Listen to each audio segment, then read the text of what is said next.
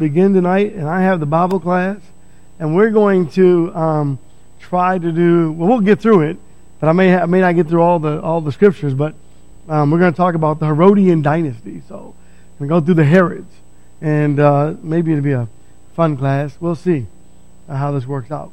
Let's uh, let's go to God in prayer first. Oh, great God, we do love you. We thank you. We praise you. We ask, Lord God, that you will guide us in our studies, that you will help us to understand your word in, in a greater detail, and that we can take something away tonight from having read your scriptures to give us the strength uh, and the courage to remain faithful to you throughout the rest of the week. This is our prayer in Jesus' name. Be thy will. Amen. The uh, by the way, Stephan, I don't go on and forget this. Uh, Pam and Stephan said thank you all for your prayers, and they're pretty enthusiastic in their with their thank you and your calls, et cetera. Okay, so the Herodian dynasty is like um, a soap opera, but not a good one. It's just it's just a soap opera. Uh, they're they're of a, a group called Edomians. So when you look at, you don't find those in the Bible. So you go way back to Esau and the Edomites and and the Samaritans, and you mix them all up, and you get Edomians, um, and that's what Herod uh, is. And um, they are Roman rulers in in Palestine, or the Palestinian uh, area, and they're these are the guys that are in charge, you know, besides the governor, um, during the days of Jesus, the life of Jesus. And there are five, there are five Herods in the Bible, in the New Testament, that we're going to follow, and um, and then go from there.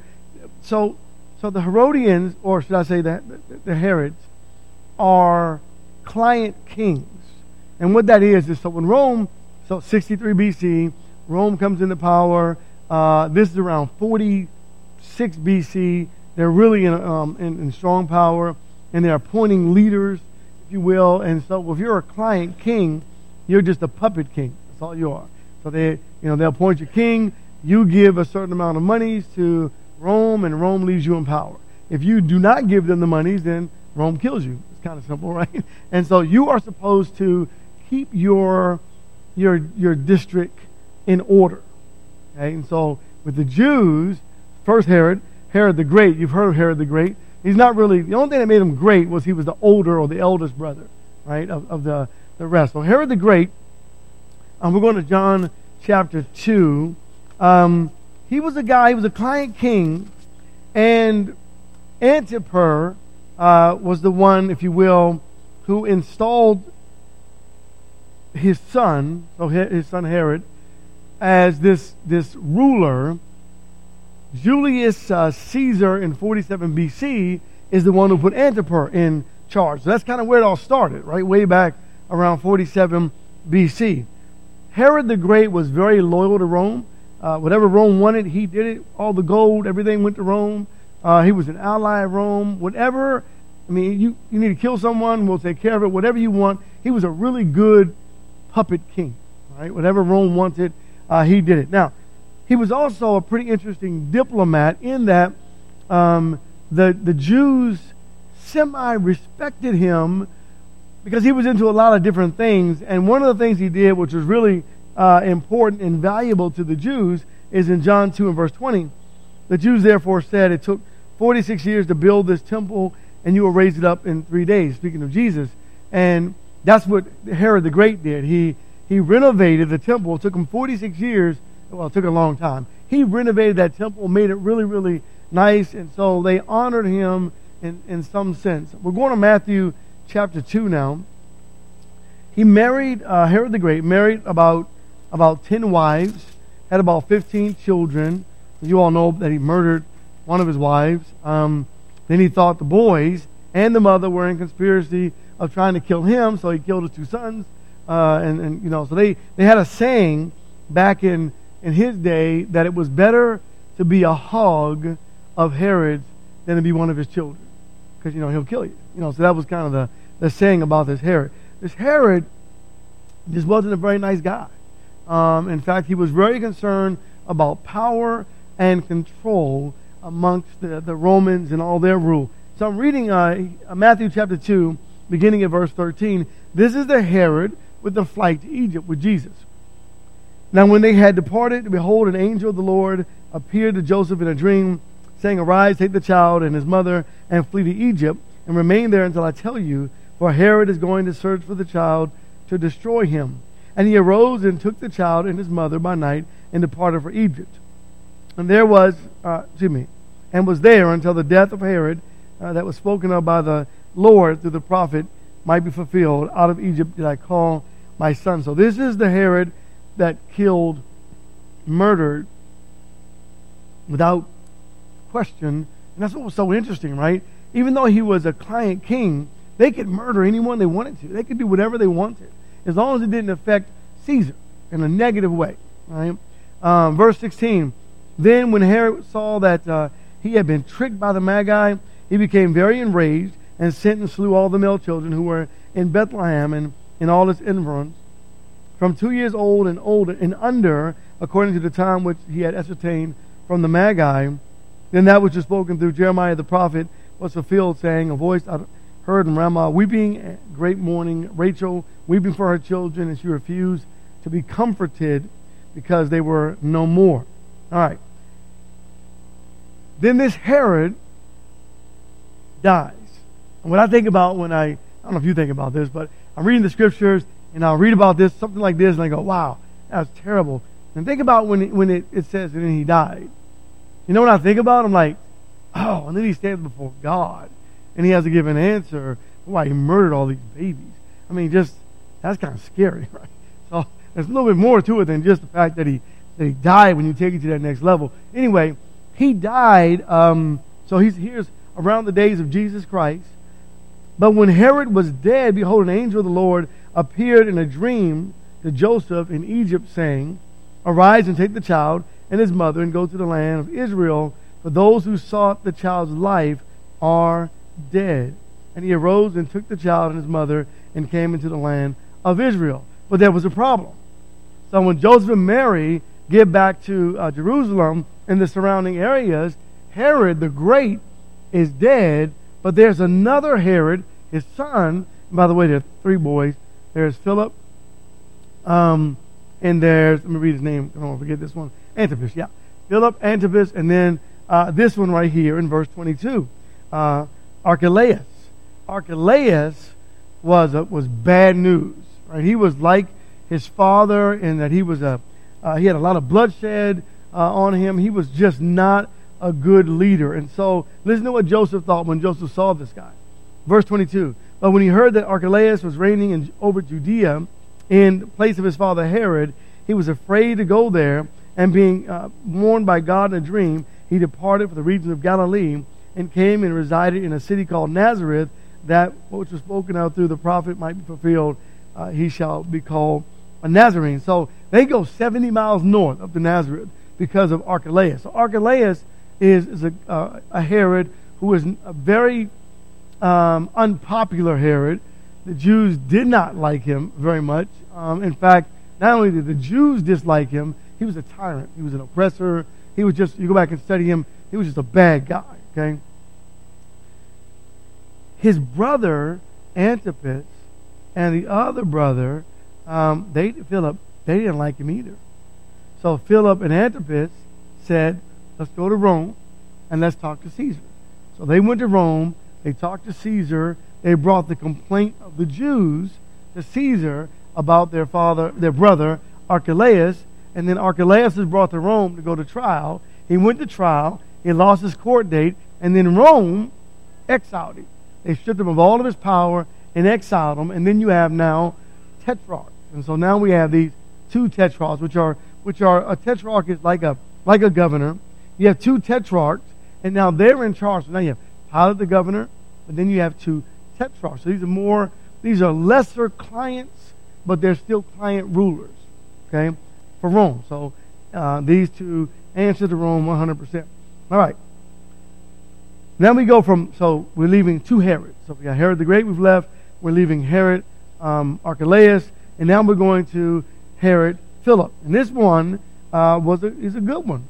Decent, if you will. There's only one scripture about him. It's, it's neither good nor bad. Luke chapter three um, and verse verse one. So Philip had a, a very peaceful, long relationship as the governor with uh, with really really no problems. He was really unlike unlike his brothers. Um, but he is the tetrarch over in a whole different area east of Jordan, right? So he's way, way off somewhere else, out of the whole limelight of what the Bible uh, speaks of. Uh, Luke three, verse one. Now in the fifth year, or the fifteenth year rather, of the reign of Tiberius Caesar, when Pontius Pilate was governor of Judea, and Herod was tetrarch of Galilee, and his brother Philip was tetrarch of the region of um, Iturea, and Trachonitis, and Licinius was tetrarch of Abilene, Texas. Uh, no, just kidding. So, of a place called Abilene, right? All right.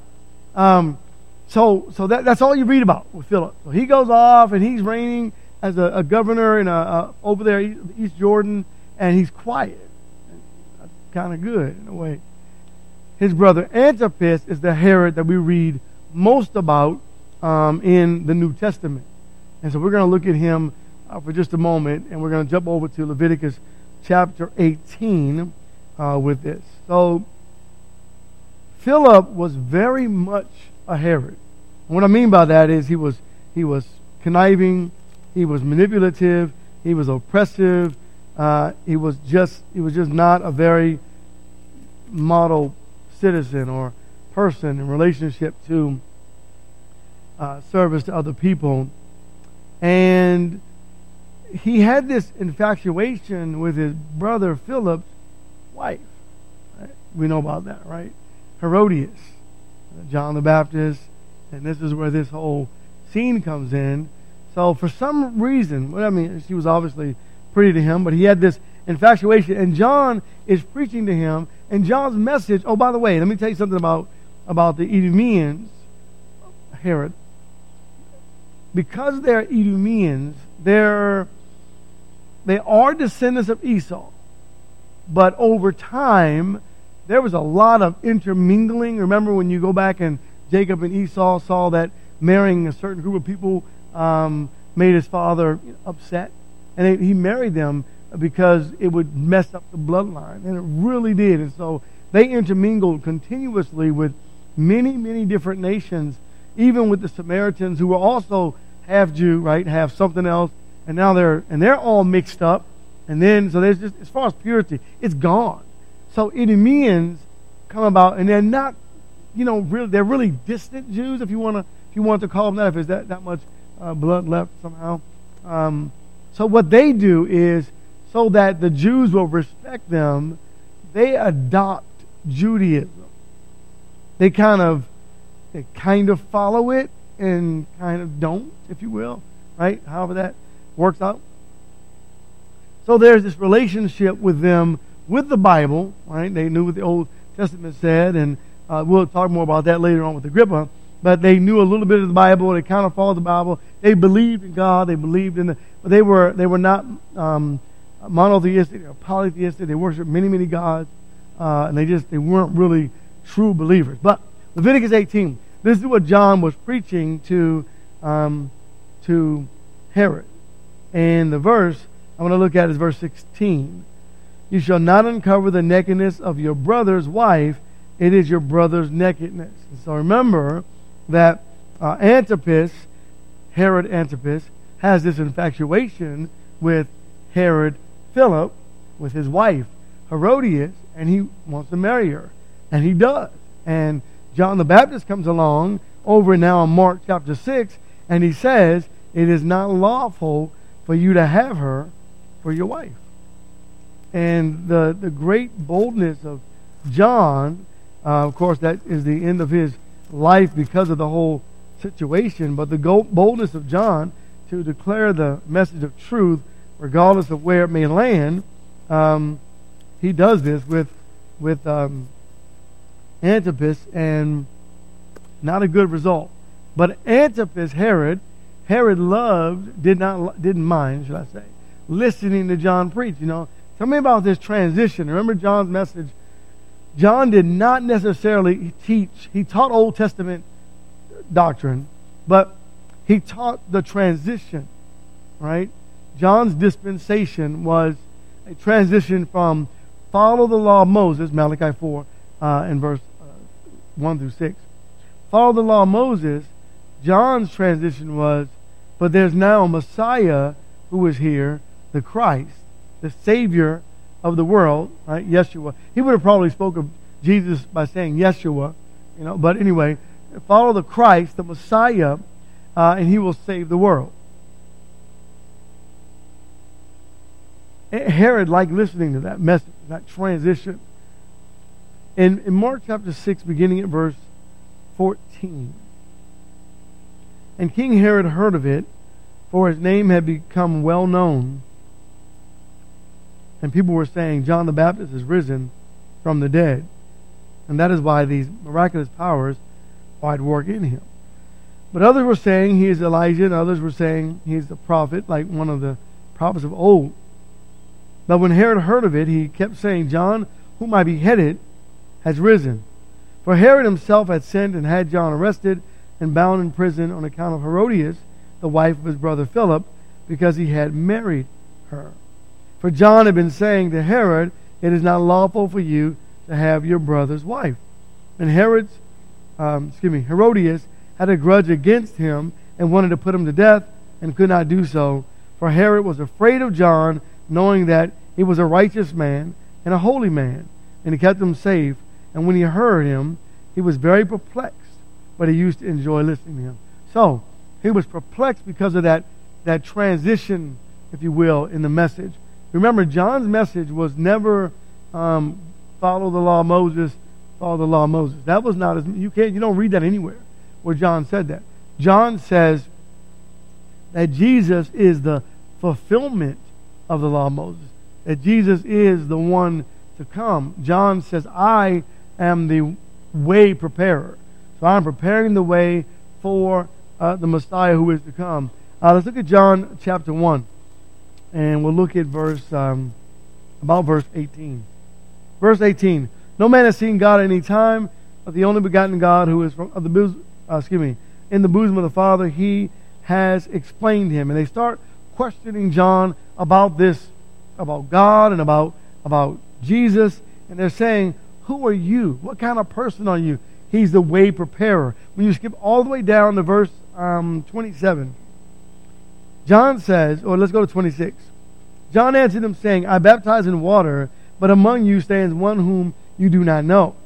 It is he who comes after me, the thong of whose sandal I am not worthy to untie. These things took place in Bethany, beyond the Jordan, where John was baptizing. The next day he saw Jesus coming to him and said, Behold the Lamb of God, who takes away the sins of the world. So again, his message was all about Jesus, right? It's all about Jesus.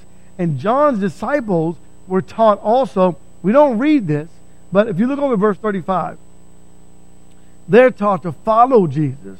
Um, again, the next day, John was standing with two of his disciples, and he looked in, upon Jesus as he walked and said, Behold, the Lamb of God. And the two disciples heard him speak, and they followed Jesus. So imagine, these are John's disciples. John sees Jesus, and John says, that's the one you follow. So they left John, and they started following Jesus immediately, right? And that's the way it was supposed to be. In fact, John tells us, if you will, you're following all the way over to John chapter three, and um, he starts talking about, about, about Jesus, and this is what John says, verse twenty-two. After these things, Jesus and his disciples came into the land of Judea, and there he was spending time with them in baptizing. And John also was baptizing in Aenon near Salim, because there was much water there. And they were coming and being baptized. For John had not yet been thrown into prison. There rose, therefore, a discussion on the part of John's disciples with a Jew about purification. And they came to John and said to him, Rabbi, he who was with you beyond the Jordan, to whom you have borne witness, behold, he is baptizing, and all are coming to him. Verse two of chapter four tells us Jesus never actually baptized anyone.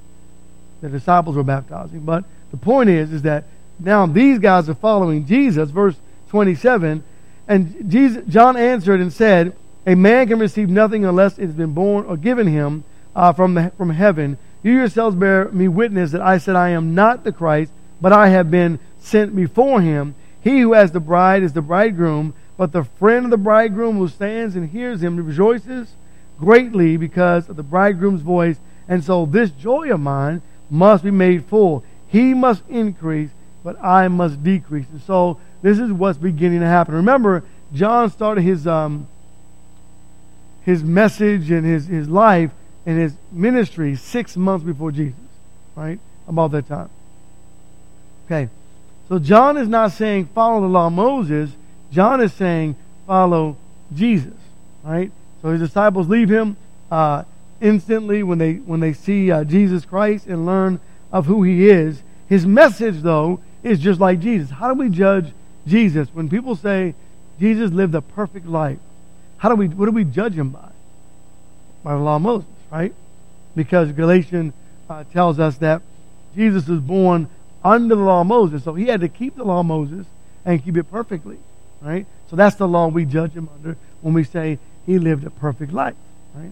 John uses the law of Moses to help bring them, steer them in the direction of Jesus Christ.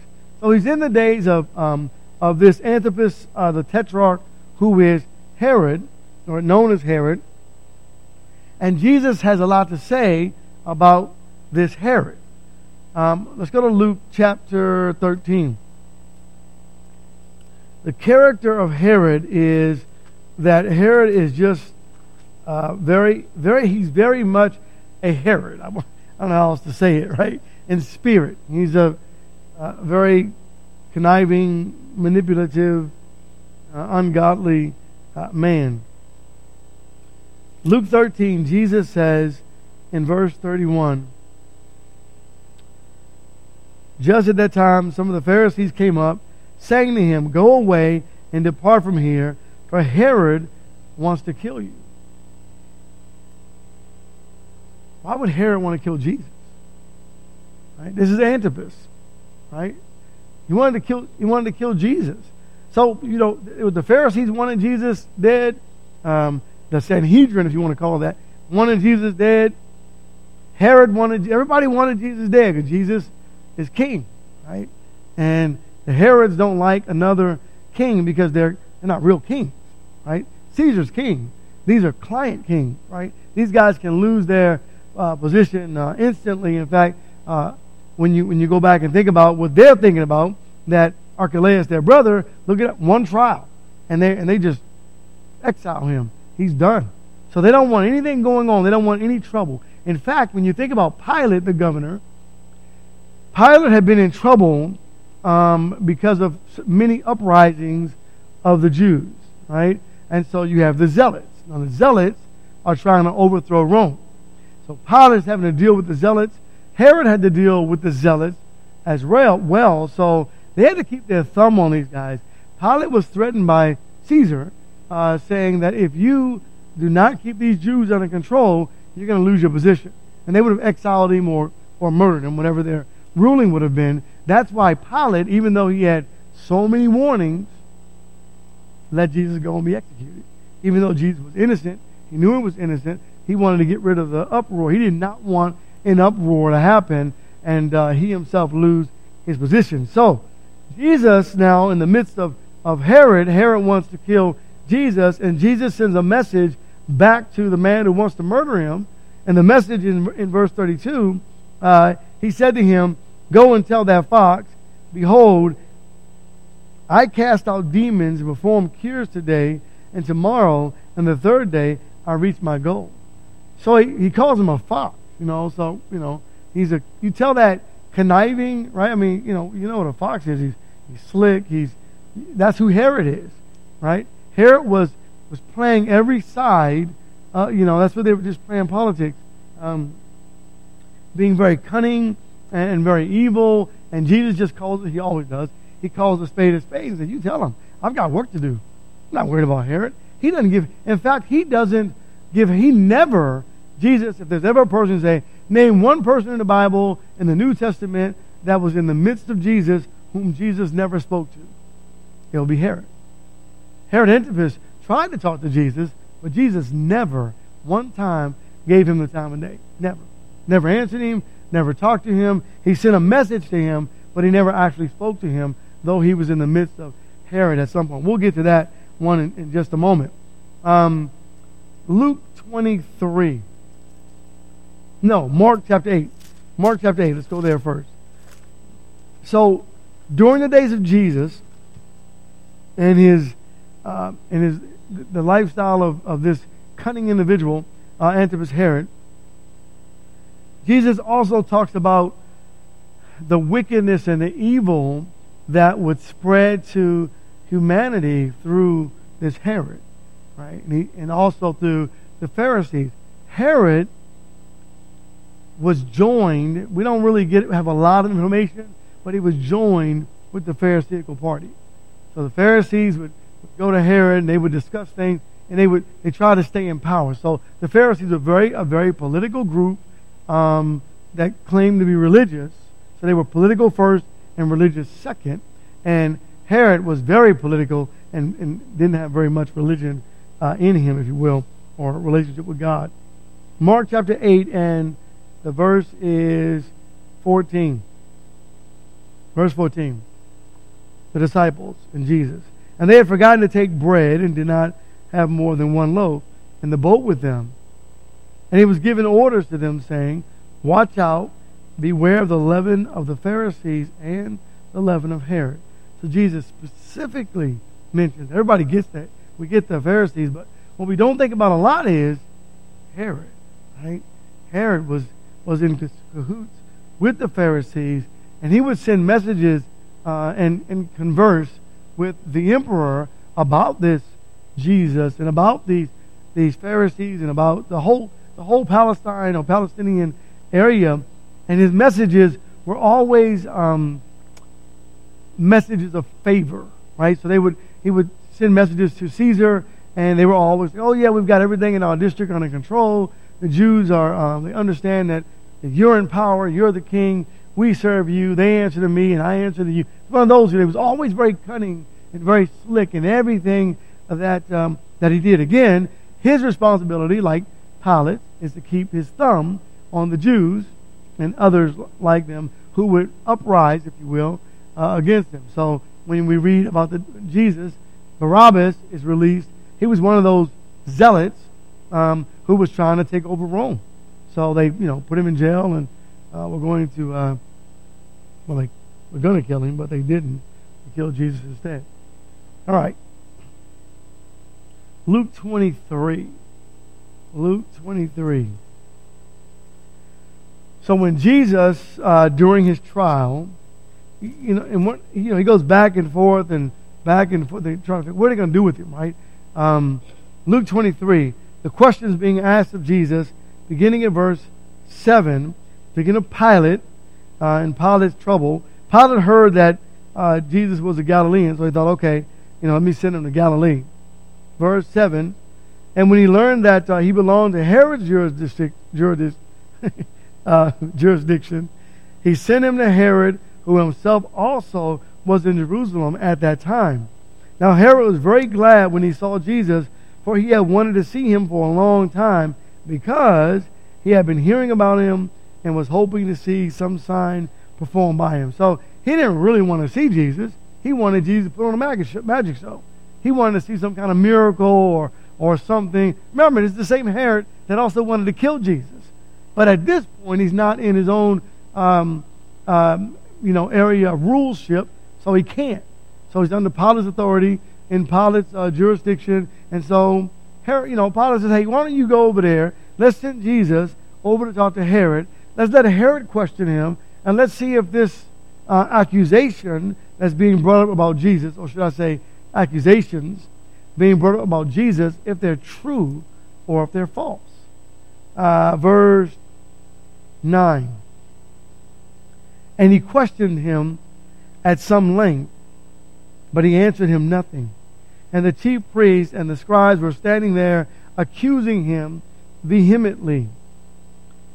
And Herod with his soldiers, after treating him with contempt, mocking him, dressed him in gorgeous in a gorgeous robe and sent him back to Pilate. So when you think about the crucifixion of Jesus Christ, remember, it didn't, maybe I should say the suffering of Jesus, it didn't start at the cross. Number one, it started when he came of age where he could understand, maybe we could say it in that way. Um, but once he understood, everybody wanted to kill him. You know, later on in his ministry, uh, what a, what a life to live, right?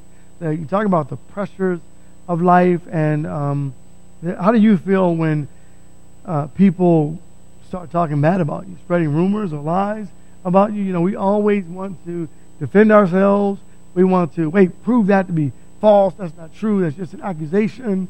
Um, we always have something to say uh, in defense, for the most part. And yet Jesus never tried to defend himself. You know, in fact, the one thing he does say is, "I did everything in the open, so there's nothing you can say about me that isn't um, that that isn't proven false. Just ask someone; they'll all tell you the truth about me." Right? And so they were uh, accusing him uh, very, very cruelly. Verse uh, verse ten. And they were mocking him and, and mistreating him. But yet, remember Isaiah fifty-three? He's still like a lamb before the slaughter. He doesn't open his mouth. He doesn't say a word. He just takes it. Right? And he, and, he, and and why is he doing that? I mean, it's at this point where, remember, he's already been in the garden. It's at this point where he could say, you know what? Yeah, I'm done with this. I'm not dying for you guys. But he didn't do that. He didn't do that. So he just, he went on. And so this This Herod uh, is, is mocking him. Verse twelve. Now, now Herod and Pilate became friends with one another that very day. Uh, but before they had been at enmity with each other. So, at the so Jesus, uh, through his uh, trial, even brings enemies together. Kind of interesting, right? You know, enemy of is kind of neat. Power of God. Pilate summoned the chief priests and the rulers and the people, and said to them, "You brought this man to me as one who incites the people's rebellion, and behold, having examined him before you, I have found no guilt in this man regarding the charges which you make against him. No, nor has Herod, for he sent him back to us. And behold, nothing deserving of death has been done by him." So imagine them, you know, Jesus shackled, and, you know, they're taking him from here and bringing him over there, and I mean, he's there's a lot. There's a lot that's in the account of the, the day before Jesus uh, dies. There's an awful lot. There's the trial at night, the illegal trial. There's just so much that's happening to Jesus at, at this point over these next uh, this next day and a half. Really, it's a long, a very long day and a half for uh, for Jesus Christ. Acts four and verse twenty-six. I just want to show you some of the character.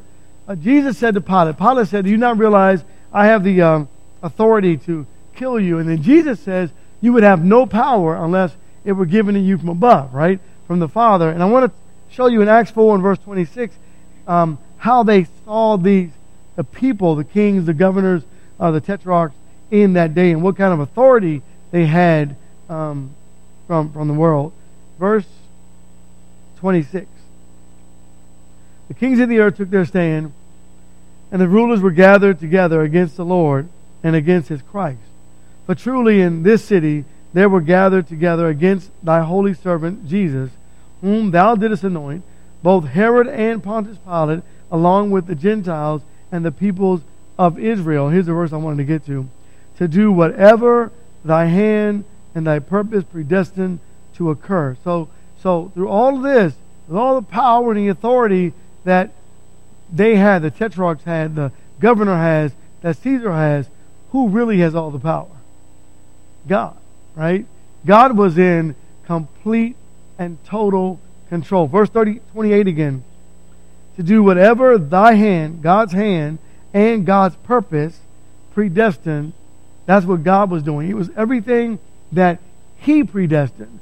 Isaiah fifty-three, the fulfillment, the Old Testament prophecies about the Christ, that Jesus would be executed on behalf of the people, right? Us. And God was in complete and total control through the whole event. And that is absolutely amazing when you think about that. But now we got to remember that Jesus Christ was very much human, right? one hundred percent uh, human, one hundred percent man, and one hundred percent God. At the same time, no explanation, because I don't know how to explain that one. One of the things that we know from Philippians two is that Jesus emptied himself. So one thing we know he emptied is this. He was able to be tempted. You can, the Father cannot be tempted by evil. But Jesus was tempted by evil. So that's one thing he emptied of his Godhead to take on the fullness, if you will, of being one hundred percent man. He was just like us. In the temptation, he had to say no, just like we have to say no. Right? He couldn't use, I, I want to say this irreverently, but he couldn't use God powers to rescue him from temptation. He had to say no like we do. Right? And so God gave them power uh, and allowed them, what Jesus said to Pilate, you would have no power unless it was granted you, granted to you from above. It's the same message spoken of by Peter uh, in Acts chapter three. All right, now let's go to Acts twelve. There are two more Herods left. The Herod name now becomes um, what we're also familiar with, the Agrippas. The Agrippas are also Herods. Now, there are only, technically, there are only two Agrippas in the New Testament that uh, are spoken of, uh, and so they're part of the Herod family. Herod Agrippa I is the one we're going to look at for just a moment in Acts chapter twelve. This Herod um, was the friend at a young age of Caligula. Now, Caligula is a Roman emperor. If you ever studied Caligula or know anything about him, he was a very vile individual. He was just off, right? Um, so that's a good explanation for him. He was uh, he was really, really off. Caligula is the one that made Agrippa king. So when you read King Agrippa, again, he's a client king, right? Agrippa is uh, a Roman, and so he has the power to appoint client kings, people who answer to him. He appointed his friend, and his friend here, Agrippa, uh, is made the uh, the king, and he's the one in James uh, Acts chapter twelve who beheads James. Uh, now, about that time, Herod, verse one, the king laid hands on some who belonged to the church in order to mistreat them, and he had James, the brother of John, put to death with the sword. Now, the reason I wanted to bring this up, well, number one, is part of the Herods, but remember these are Edomians, and they claim to be sort of sort of religious, and yet they want to kill Jesus, and they want to kill, they kill James, and to persecute the church. They're they're keeping a thumb, an oppressive thumb, on the Jews. These these guys were not were not very good people, right? And and so uh, they they were they were they were trouble, right? They were a lot of a lot of trouble. Uh, Archelaus was in bad shape. Just you know, again, he runs Joseph and Mary off uh, up north. All God part of God's plan. But this is also Herod Agrippa the first is also in Acts twelve the one that's eaten by worms. If you study it. Um, Secularly, they'll say that he was um, he had eaten some bad food, and as a result, um, got a disease and it became worm infested, and that's how he died. It's not what the Bible says, right? So we'll go with what the Bible says. Uh, verse uh, verse eighteen. Now, when day came, there was no small disturbance among the soldiers as to what could have become of Peter. And when Herod had searched for him and had not found him, he examined the guards and ordered that they be led away to execution. And he went down from Judea to Caesarea and was spending the time there. Now, he was uh, very angry with the people of Tyre and Sidon and with the people according, excuse me, with the people with one accord, and they came to him, and having won over Blastus, the king's chamberlain, they were asking for peace because their country was fed other kings in the country. And on an appointed day, Herod, having put on his royal apparel, took his seat on the rostrum and began delivering an address to them. And the people kept crying out, the voice of a God and not of a man. And immediately an angel of the Lord struck him because he did not give glory to God. And he was eaten by worms and died. That's the biblical account of what happened to him, right? So struck, struck by God. And if you notice, um, because they claim to be, um, Jew, you know, linked to the Jews and Jewish people, because they should know better, because they have the law, they supposedly follow the law. God's treatment of of them is interesting. It's interesting how God treats the. Um, Uh, let's use the term alien sinner. We use that term, right? Someone that doesn't know any better versus a person that knows better. God's treatment. If you look at the Bible and you look at the people of God, how God treated the people that knew better differently than the ones who didn't know better. Just go back and start looking at that from Genesis all the way through. Like, his people who were supposed to be following his law, you know, God had a very, it's like us, we would do that as well, right? With our children or with someone else, we go, and you should know, I know you know better, right? And their friends are over there like, we don't, you know, they didn't know, but you knew better. And why'd you do that? Same way with God. And so, uh, again, this man knew better than to give glory, take the glory from God and give it to himself. He's eaten by worms and he dies. All right, two sisters. So Herod dies. He, he leaves behind four children. Um, one of them is Herod the second. Uh, we're going to read about him in a second in closing. Two sisters, Drusilla and Bernice, also daughters of Herod the first. And so Bernice is the one who um, is the, the pretty one, and Drusilla is not, based on histor- the historical account. So Bernice gave Drusilla a really hard time, sibling rivalry. She oppressed her. She, she made her feel horrible about herself. So she married a man named Azizus, and she she wasn't faithful to him despite her sister, because a man named Felix was kind of becoming available, and she wanted Felix. So she, whatever, she got Felix. Once Felix was going to marry her, she divorced Azizus and married Felix, because that would give her more power just over her sister, right? So it makes that, that sibling rivalry can continue on. So now she's uh, more valued, or Matthew, I mean Acts twenty-four, more important than her sister, which, okay, that, that's good. Verse twenty-four, uh, Felix and Drusilla. But some days later, Felix arrived with Drusilla, his wife, who was a Jewish, and sent for Paul and heard him speak about faith in Christ Jesus. And as he was discussing righteousness, self-control, and the judgment to come, Felix became frightened and said, "Go away for the present, and when I find time, I will summon you." And, you know, he goes on, and, and the message continues.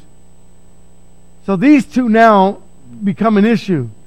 But, kind of weird, Herod the second um, was in an incestuous relationship with Bernice, his sister. This is the last Herod, right? This is Agrippa. Agrippa the second. We'll go to twenty-five. Acts twenty-five. Bell's going to ring. Let's see. Acts twenty-five, verse uh, thirteen. Now, when several days uh, had elapsed, King Agrippa and Bernice, that's his sister, arrived at Caesarea and paid their respects to Festus. And then it goes on to talk more about that. Uh, look at verse twenty-two. twenty-two, and Agrippa said to Festus, "I also would like to hear from the man myself tomorrow." And he said, "You shall hear him." Speaking of Paul. Verse twenty-three, and so on the next day, when Agrippa had come together with Bernice uh, amid great pomp and entered the auditorium, accompanied by the commanders of the uh, prominent men of the city, at the command of Festus, Paul was brought in. Paul gives his defense, and then we'll jump over to twenty-six, verse uh, one. And Agrippa said to Paul, "You are permitted to speak, uh, you yourself." Then Paul stretched out his hand, and he begins to speak. I want to grab verse twenty-six, because this is the part that we remember. This is the last Agrippa, if you will. Paul says, let's jump all the way down to verse twenty-six. For king, the king knows about these matters. He's an Edomian, right? Adopted Judaism. And I speak to him also with confidence, since I am persuaded that none of these things escape his notice, for he has, this has not been done in a corner. Corner. King Agrippa, do you believe the prophets? I know that you do. And Agrippa replied to Paul, "In a short time you will persuade me to become a Christian." And Paul said, "I would to you, to God, that whether in a short time or in a long time, not only you, but also all who hear me this day might become such as I am, except for these chains." So the last Agrippa, so five Herods that we've gone through, and those are all the Herods. They go from Herod the Great to Agrippa's. And, uh, and they're all the same family line. And like I said, it's kind of like a like a soap opera, but not, not a very good one. So, all right. Sorry if I went really, really fast and a little bit, you know, I just wanted to get something out of this lesson tonight, and I hope that it was interesting to you. So, time's up. Thank you very much. We're dismissed.